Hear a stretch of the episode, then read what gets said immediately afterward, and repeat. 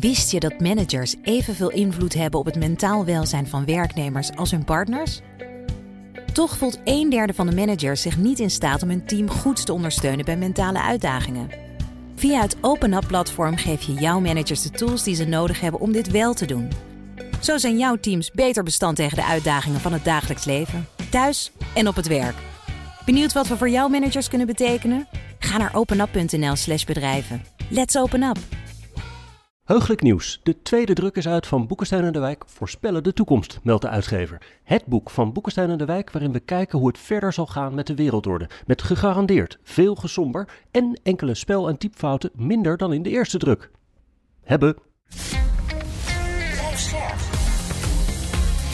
BNR Nieuwsradio. Boekenstein en de Wijk.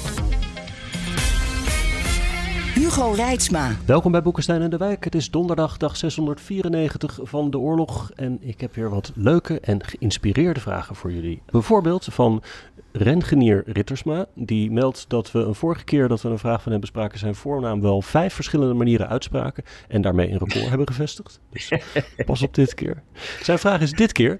Wordt het niet langzaam tijd om de steun aan Oekraïne op het informatiefront drastisch te intensiveren, nu wapenleveranties uitgesteld, vertraagd of geschrapt worden, vanuit het motto gewoon het regime in Rusland met zijn eigen wapens bestrijden, namelijk liederlijke laster en eeuwige leugens. En hij heeft meteen ook een suggestie voor hoe we dat zouden kunnen doen. Bijvoorbeeld via Telegram, TikTok en V-contacten het verhaal verspreiden dat Oekraïense kinderen uh, worden ontvoerd. Nou, dat klopt. Maar dat die als bestemming hebben de pedofiele kliek in het Kremlin. Dat zou leuk zijn voor Poetin, die zich in het verkiezingsjaar profileert op traditionele familiewaarden. Is dat niet wat? Ja. eigenlijk heb je het helemaal niet nodig, die leugens. Als je gewoon vertelt hoe de Russische elite in welke weelde ze leven. Weet je wat Navalny deed met al die paleizen, weet je wel, met die filmpjes en zo. Dat lijkt me al. En ook de, ontstellende corruptie in uh, Rusland zelf. Als je dat gewoon een beetje uh, verspreidt daar, dan heeft dat wel effect, denk ik. Ja, nou kijk, het, gebeurt natuurlijk uh, gedeeltelijk door het. Uh, het gebeurt iets anders dan nu wordt voorgesteld, maar door het steunen van bijvoorbeeld oppositiegroepen. Formeel mag dat niet, maar er zijn altijd de mogelijkheden om geld toch ter plekke te krijgen. En die kunnen bij wijze van spreken wat klussen doen voor, voor het Westen. maar wat het Westen vooral ook probeert te doen, is de desinfo uh, die uit uh, Rusland uh, komt, om die te ontkrachten. Ja. dat gebeurt onder andere door de Europese Unie. die heeft daar een speciale unit voor, EU versus disinfo. Best aardig hoor, daar zou je eens op moeten kijken. Dan ja, zie je ja. hoe, hoe, dat, hoe dat werkt. Dat raad ik echt iedereen aan om dan ook zijn eigen mening erover te vormen. maar het is op zich wel interessant om te zien hoe dat gaat. Daar wordt dus periodiek wordt daar uh, gekeken wat er allemaal voor onzin uit uh, Rusland uh, komt. En dat wordt gewoon met feiten weerlegd. Of, of niet, als, het, als het een keer juist is. dus nee, het gebeurt wel.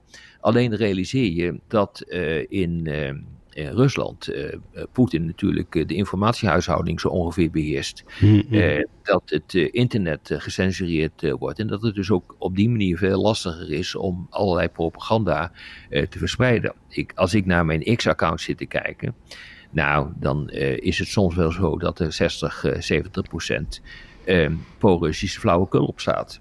En uh, dat zijn of nuttige idioten of fellow travelers, zoals we die tijdens de Koude Oorlog uh, noemde. Dus dat zijn mensen die uh, bewust of onbewust de Russische propaganda napraten en verspreiden. Maar er zitten ook heel veel trollen bij. Nou, dat is ook gewoon echt lastig hoor, in de richting van, van Rusland om dat te doen. Ja. Ik bedoel, wij zijn toch een democratie en zijn daar veel, um, ja, hoe zal ik het noemen, veel, veel kwetsbaarder voor. Ja, volgens mij is niet alles gecensureerd in het Russische internet. Nee, dat bijvoorbeeld Facebook dan er weer wel doorheen komt. Ja. nee, ik weet niet meer precies. Ja, maar dus... nee, daar wordt ook wel gebruik van gemaakt natuurlijk. Uh, maar het is niet op een schaal uh, waarop de Russen dat zelf doen. Uh, nee. Het is niet zo dat wij hele trollenfabrieken hebben. dat kan ook gewoon niet in democratieën. maar dat kan een autocratie wel. Ik bedoel, we kennen die trollenfabrieken. Internet Research Agency in Sint-Petersburg is er zo een. Daarin wordt allerlei flauwekul over je heen uitgestort. En je kan het vaak ook gewoon zien aan de, ehm, aan de afzetters, hoe die eruit zien. Als er heel veel getallen achter zitten, dan, eh, dan moet je gaan uitkijken. Dan zou ik iedereen aanraden om ehm, eh, dat met een korreltje zout te nemen. Ja, maar zouden inlichtingendiensten zoiets niet kunnen doen? Jij zegt het kan niet in een democratie. Ja, intern kan het niet. Maar misschien dat je het dus wel in een vijandig buitenland door een inlichtingendienst wat kan laten trollen. Mij is het niet echt bekend dat dat, eh, dat, dat gebeurt. Nee. Nou, dan kunnen ze misschien deze suggestie van Rengenier Ja. meenemen. Gaan we door naar Gerben Wigmans, die eh, extra van het leven in het moment geniet door de doemscenario's die hij altijd van jullie hoort, Rob en Aartjan. Dat is toch fijn om te horen. Hij vraagt, zouden jullie eens als een soort Russische Boekenstein en de Wijk een podcast kunnen maken waarin de doemscenario's voor Rusland worden besproken? Daar hebben, vindt Gerben, Russische gezinnen ook recht op. Nou, laten we er eens even een paar bedenken. De eerste is dat morgen Poetin op zijn badkleedje uitgleed. Ja. Eh, en dat er dus dat volgens een opvolgingsstrijd ontstaat die zo bloedig en zo naar is dat, dat Rusland helemaal geen beslissingen meer kan nemen. Dat kan. Hm? En dat ze daardoor dan ook eh, militaire fouten gaan maken. Dat, dat, dat lijkt me een doemscenario. Een andere is dat, ze de, dat die oorlogseconomie die, eh, toch niet helemaal op rolletjes loopt door de corruptie en zo. En dat ze dus te weinig raketten en te weinig drones allemaal weten te doen. Ja, wat heb je nog meer? Dat, dat, dat, landen in Siberië zich gaan afscheiden. Ja, Ja. je kunt Nou van ja, alles bedenken. Nou ja, kijk, d- dus wel, kijk, ik heb een aantal elementen eh, genoemd eh, die wel in een van de scenario's zit, waardoor een aantal eh, westerse experts zeggen, maar dat geldt ook voor een aantal politici, kijk uit met wat je wenst. Eh, want eh, je kan het wel eh, prettig vinden dat Rusland instort. En Poetin heeft onlangs nog gezegd van het doel van het Westen is om eh, Rusland te laten instorten en het in vijf delen te verdelen. Eh, het zal allemaal wel. Eh, dat is natuurlijk niet het doel van het, van het, want dat kan niet eens en dat lukt niet eens. Maar wat hier eigenlijk gezegd wordt, als ik dit ga verliezen, dan kan het hele land verder uiteenvallen. En dan ontstaat er een gigantische chaos in een land dat nog steeds beschikt over het grootste arsenaal en kernwapens van de hele wereld. Realiseer je dat dit een grote issue was in eh, de jaren negentig. En toen hebben de Amerikanen ongelooflijk veel geld gestoken in het ontmantelen van, eh, van Russische kernwapens. En daar hebben ze dus op Russisch grondgebied aan meegewerkt. Nou, dat, dat soort scenario's kunnen zich, kunnen zich gewoon eh, opnieuw voordoen als het helemaal fout gaat voor, voor Poetin. En hij moet het veld ruimen, al dan niet eh, door een bloedige strijd eh, in het eh, Kremlin. Of misschien wel eh, door delen van het land die zich gaan afscheiden. Dat is natuurlijk in, dat is in 1991 ook gebeurd. Dus dat is wel een angstscenario. Nou, dan krijg je iets totaal anders.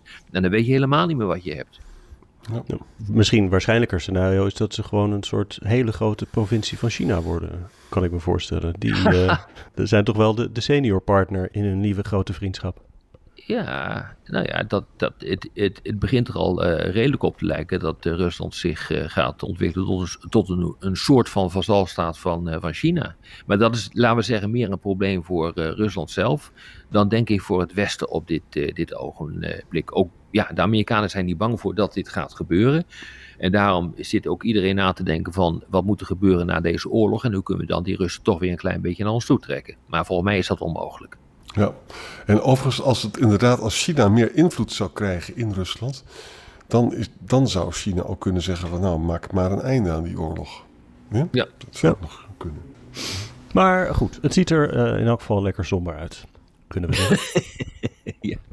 Ehm, ik heb nog een vraag van Ellen Holleman, gaat over het Midden-Oosten. Eh, zij vraagt, waarom blijft het Westen Israël steunen terwijl dat tegen onze belangen ingaat? De selectieve toepassing van het internationaal recht maakt ons nog impopulairder in het mondiale zuiden. Het ondermijnt de wereldorde, vergroot het risico meegesleept te worden in een oorlog in het Midden-Oosten. Waarom denken westerse landen dat oorlogshandelingen tegen de Houthis effectiever zijn dan humanitaire hulp en het voorkomen van genocide in Gaza? Wat is nou eigenlijk, zegt ze, het belang voor westerse landen om Israël te blijven steunen, ondanks decennia lange schending van het internationaal recht? En deze Nou ja, vraag is met name aan jou gericht, eh, Rob. Hier loopt wel alles door elkaar. Eh, wat er gebeurt met de Houthis, eh, dat is conform het internationale recht. De, wat de Houthis doen, is, kan niet. Dat is, dat is dus niet conform met het internationale recht. We hebben het over Mare Liberum. Wanneer was dat dat Hugo de Groot dat voor de eerste keer opschreef? Volgens mij was het in 16.9 of zo, dat is een algemeen aanvaard begrip. En wat daar dus gebeurt, daar mag tegen worden opgetreden. Dat is gewoon ook vastgelegd in het handvest van de Verenigde Naties, artikel 41, 51, collectieve zelfverdediging, als ik het goed weet uit mijn hoofd. Dat gaat erover. Dus dat, dat is echt iets wat helemaal losstaat van wat er in Israël hm. gebeurt. Dan vervolgens steun aan Israël door het Westen Amerika. Uh, inclusief het leveren van wapens, ja, realiseer je dat Hamas wordt gesteund door Iran uh, en een aantal andere landen. Dus het is niet zo dat Amerika uh, daarin, en het Westen in algemene zin, daarin alleen staat. Dit is gewoon een oorlogssituatie waar, waar uiteindelijk gewoon iedereen voor zijn eigen belangen gaat en zijn bondgenoten helpt. En iedereen handelt dan in strijd met het internationale recht. Dit is dus niet een exclusief uh, probleem van Amerika. En als er één uh, land uh, handelt in strijd met het internationale recht, dan is het Iran wel. want gisteren hebben we het erover gehad dat dat land raketten heeft afgeschoten op drie landen. Nou, als er nou iets een een inmenging is in de binnenlandse aangelegenheden van een land. Dit mag dus gewoon volgens het internationale recht niet. In die zin staan de Amerikanen juridisch compleet in hun recht met betrekking tot die Houthis. Dus het ligt echt wel een klein beetje, eh, beetje eh, complexer dan eh, de vragensteller suggereert. Ja, je moet ook een beetje historisch benaderen, denk ik. Hè? Ik bedoel, neem een land als Amerika of een land als Duitsland met de Holocaust die steunt Israël vanwege die holocaust. Hè. Je zou kunnen zeggen, omdat Europa 2000 jaar lang antisemitisme heeft gehad, voelen wij ons verbonden met een, uh, een Israëlische staat, hmm. die dan dus bescherming voor, voor, voor Joden moet bieden. Hè. Nou, dat poets je niet zomaar weg. Het is wel zo dat er steeds meer kritiek komt op de proportionaliteit ervan. En het is natuurlijk ook zo dat het de uiteindelijk uh, andere belangen van Amerika en de wereld, maar ook van Europa natuurlijk schaadt, omdat namelijk de rest hier heel anders tegen kijkt dan de West. Hè? Ja. Je moet wil je, wil, ja, maar jongens, wil je hier een eind aan breien aan deze strijd? En wil je ervoor zorgen dat de escalatie niet helemaal uit de klauwen gaat te lopen, dan zal er een einde moeten komen aan die strijd in, uh, in Israël. En of je daar nou een humanitaire reden voor hebt, uh, waarom mensen de straat omgaan, of dat je zegt, ik heb daar een geopolitieke reden voor, omdat ik geen clash wil tussen de grootmachten van, uh, van de wereld. Of dat je zegt, nee, ik wil regionale stabiliteit hebben, want dit is me veel te link, omdat dit kan escaleren. Maar de sleutel ligt inderdaad in Gaza en de of ja, daar ligt de oplossing en de sleutel hebben uh, de Israëli's in handen. Zo simpel is dat. Nou, die willen hem niet gebruiken. Hè? Ik bedoel, een twee-staten-oplossing, dat gaan ze gewoon niet toestaan. Ja. Nou ja, e e e eerst moeten ze nog maar eens een keer stoppen met uh, die bombardementen. Waarvan zij zeggen van ja, we kunnen niet stoppen voordat uh, Hamas uh, zijn militaire organisatie daadwerkelijk gesloopt is. Ja, weet je, um, dat kan nog wel even gaan duren. Ja. Bedenk goed, zowel Hezbollah als Houthis zeggen dat ze stoppen als er dus een einde komt aan die Gaza-oorlog. Ja. Dus het is wel, de prijs wordt hoger en hoger en hoger. Ja. En, uh, maar ja, Israël zegt natuurlijk wel, we hebben een pogrom gehad, we willen een toekomstige pogrom voorkomen. En dus vinden we dat we moeten proberen die capaciteit van Hamas, om dat nog een keer te doen, te verminderen. Ja, het probleem is alleen dat ze de proportionaliteit eh, niet uh, in acht nemen. En dus dat ze ongelooflijke PR-verlies in de wereld hebben. Om zowel juridische als morele redenen. Dat is een dilemma. En met hen het Westen. Ja, ja zeker. Ja. Dank jullie wel. Mede namens de vragenstellers. Tot, tot morgen. Gaan we morgen weer verder. Tot morgen. Wist je dat managers evenveel invloed hebben op het mentaal welzijn van werknemers als hun partners? Toch voelt een derde van de managers zich niet in staat om hun team goed te ondersteunen bij mentale uitdagingen. Via het OpenUp-platform geef je jouw managers de tools die ze nodig hebben om dit wel te doen. Zo zijn jouw teams beter bestand tegen de uitdagingen van het dagelijks leven, thuis en op het werk. Benieuwd wat we voor jouw managers kunnen betekenen? Ga naar openup.nl/slash bedrijven. Let's open up!